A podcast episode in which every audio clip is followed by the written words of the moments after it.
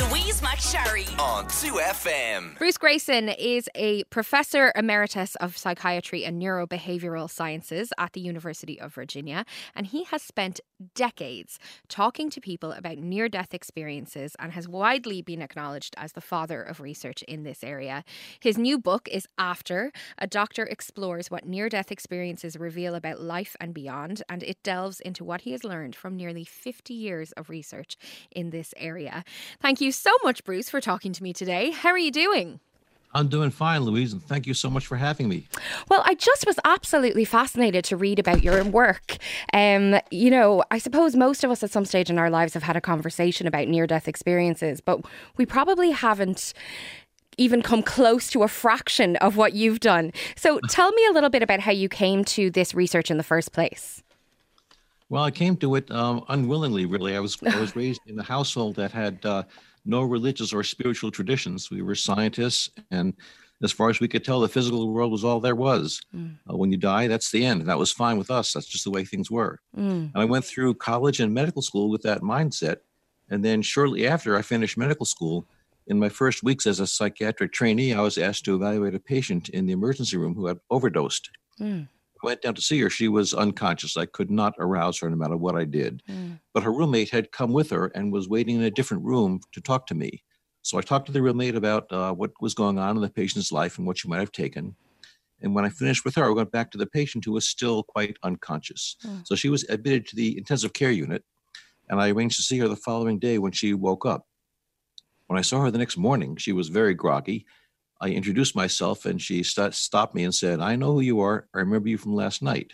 Mm. Well, that kind of surprised me because I thought she was out cold. So I said to her, I-, I thought you were asleep last night when I came to see you. And then she opened her eyes and said to me, "Not in my room. I saw you talking to my roommate." Mm. Well, that just stunned me. I couldn't imagine what she was talking about. The only way that could happen is if she had left her body and come to the other room with me. And that made no sense. As far as I could tell, I was my body. How can you leave it? Yeah. So she sensed my confusion and then said to me, uh, yes, I saw you, you. And she told me where we were sitting in the room, what we were wearing, what the conversation was like, without making any mistakes. I was just totally flabbergasted. I couldn't imagine how she had gotten this information. Yeah. But I couldn't deal with my confusion. My job was to deal with hers. Right. So I tried to, I tried to push my feelings out of the way and just deal with her suicidal thoughts and so forth. Mm. As the days progressed, I thought uh, that that can't happen. I must have been mishearing or misinterpreting, or maybe someone was playing a trick on me here. Mm. Um, and it wasn't until several years later that I met uh, Doctor Raymond Moody, who had written a book that year in nineteen seventy-five called Life After Life, in which he gave us the name near-death experiences and told us what they were like. And that was my first hint that what this patient had told me years earlier was not just one incident from a crazy patient, but it's actually something that millions of people all over the world were experiencing. So I still couldn't understand it. Yeah. So I thought I, I, my job is to try to understand it. So I've got to uh, attack it scientifically and try to to find out what's going on here. And now fifty years later, I'm still trying to understand it. Okay. All right. Well, that's unfortunate that you're still, you know, you haven't gotten there yet. But I suppose it, it must be a very difficult area to study, because how can you, you know, scientifically monitor or measure these experiences? Yes, that's, that's a, a real conundrum, because they often happen unexpectedly. You can't plan on having a near-death experience and, and set up equipment to, to study it. Mm. Um, but there have been uh, a lot of theories proposed about why these things happen, lack of oxygen to the brain, uh, drugs given to the patient, and so forth. And we've been able to test those mm. by looking retrospectively at what was going on with the patients. And for example, we know that when people come close to death, those who report near-death experiences actually have better oxygen supply to their brain than those who don't. So it's not oxygen deprivation that's doing this. And we also know likewise that the more drugs people are given, the less likely they are to report a near-death experience. So these hypotheses, just they sound good on paper, but they don't work out when you look at the data. And we've tried several, testing several different hypotheses like this, and the data consistently contradict them. So we don't really understand from a physiological perspective how these things can happen. What are the consistent things that you have heard from people over the years about these experiences? Well, that was the major problem, because you can't trust what any one person says as being realistic, because everyone's got cultural and religious biases on what the, what happens. Mm. So we had to collect thousands of cases from different religions, different cultures, and look for what's the consistency among the different uh, people and, and cultures. And we found that there is a consistent pattern. People report feeling overwhelming peace and well-being. They report a sense of leaving the physical body. They often report leaving this physical world and going to some other realm or dimension mm. uh, where they encounter other beings, which they may interpret as deities or as deceased loved ones. Mm. They often review their entire lives and at some point come to a decision to return to life or are told to come back against their will. Um, and these are consistent across cultures and, in fact, across the centuries. We have reports from ancient Greece and Rome that sound just like near-death experiences we hear today. That's really interesting, because I suppose a skeptic might say, well, if you if you kind of live with the idea that a near-death experience looks like X, then it makes sense that perhaps you might kind of conjure up X when you are having something like a near-death experience. But if it's consistent across cultures and, you know, geography and time, then that doesn't really make sense, does it? No, that's right. And we actually have experiences from very young children who haven't been told anything about death and what to expect from death. Mm. And many experiences say that what they experienced during the N D E, the near-death experience, contradicted what they were told by their church to believe. Mm. And tell me, if a person has one of these experiences, you describe that it's, you know, consistently people say that they feel that they're at great peace. Do they feel at peace afterwards, or can this be kind of um, jarring or traumatic? Well, it's often um, a sense of overwhelming peace that stays with them when they come back. Um, however, uh, these are hard to understand for people who have the experience as well as for everyone else. Yeah. And they sometimes are very confused when they come back. And sometimes they are angry at having been brought back mm. uh, or sad about having been back in their lives. Mm. And that is difficult to deal with. Um, I found that the best way to, to work with that is to have these experiences talk with other near-death experiences who have been through the process and have processed their own feelings of anger and sadness and, and how they do that. And, and how can this impact someone's life then as they continue? Mm. Well, that's another consistent pattern. You know, as a psychiatrist, I'm more interested in how these affect people rather than the experience itself. Mm. And I found that there is a consistent pattern that, that persists for decades.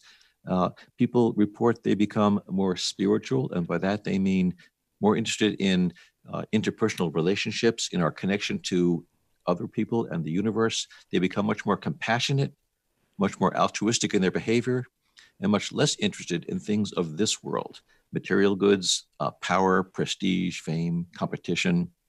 And that, as you can imagine, may create a lot of havoc in their lives. For example, I've talked to people who were career military officers or policemen mm. who found that after their near-death experience, they could not shoot somebody. It just was totally unthinkable to them to hurt someone else. Wow. Because uh, they just felt such compassion for everybody. They had to end up changing their careers.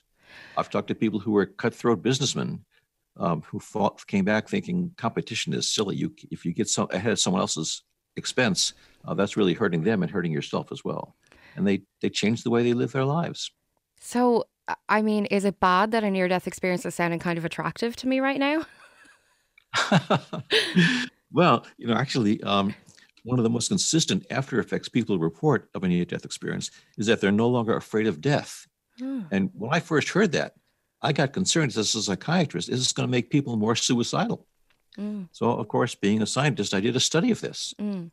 I interviewed people who were admitted to my hospital with a suicide attempt. And I compared those who had a near-death experience as a result of the suicide attempt and those who didn't.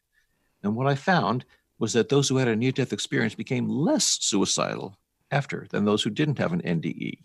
Wow. And in fact, other researchers have since then done the same study with other populations and found the same thing. And when I asked the experiencers, why is that? If you're no longer afraid of, of dying, uh, of death, why aren't you trying to kill yourself? And what they said is basically that when you lose your fear of, of dying, you also lose your fear of living mm. because you're no longer afraid of losing life. So you tend to take more chances, jump in with all feet, and live life to the fullest. And life becomes much more meaningful and fulfilling for them. It sounds a bit like kind of enlightenment or like self-actualization or something. Like, it sounds magical. Well, it is very much like self-actualization. And, and you know, it's, it's like a mystical experience you get from um, the spiritual traditions through meditation or various uh, religious practices. I think the big difference is that when you try to have this experience, either with psychedelic drugs or through meditation, you're intentionally doing it. Mm. And you often have preparation for it beforehand. And mm. then you have often have guides or teachers to help you process it. Mm. Whereas a near-death experience comes to you totally unexpected. You weren't trying to do it. And it's totally upended your life with no preparation and usually no guide to help you afterwards. What has this um, this work done for you as a person? Has it changed you, or has it made you spiritual, maybe in a way that you weren't before? Well, it's certainly given me a different perspective on on the world. Like, I went to this thinking that the physical world was all that is, and there is, and, and I can no longer believe that. Mm. Um, I've seen too many examples of people claiming to leave their bodies and then seeing totally unexpected things they couldn't have guessed, that they couldn't have possibly seen while they were in their bodies. Mm. Um, and I, I, it's just, it's inescapable to me that something about us can leave the body and still function. Something's able to think and feel and perceive when it's not associated with the brain. And that kind of upends everything I was taught about what people are like. Yeah. How do your fellow scientists respond to that? Well, it's interesting because it's changed over the decades I've been doing this work. Yeah. When I first started talking about this in medical conferences back in the nineteen eighties, nobody had heard of it. And there was a lot of skepticism. People were thinking that these patients are just putting one over on me, that they didn't really happen. Mm. And now, as it's become more and more common in the popular culture, everyone knows about it. And in fact, doctors are asking patients about them and finding that they're quite common. So now when I talk to medical conferences, you often see doctors standing up in the audience afterwards and saying, let me tell you about my near-death experience. Wow. So they still, there's still a lot of legitimate controversy about what's causing these experiences. Mm. But doctors realize that that this, these are common hap- things happening to their patients, and they need to know about them for that reason. Well, it's absolutely fascinating. And if you would like to know more about Bruce's work, uh, you can get After. A Doctor explores what near-death experiences reveal about life and beyond now. That's Doctor Bruce Greyson, Professor Emeritus of Psychiatry and Neurobehavioral Sciences at the University of Virginia. Thank you so much, Bruce. I've really enjoyed talking to you. Thank you, Louise. It's been a pleasure. Louise McSharry on two F M.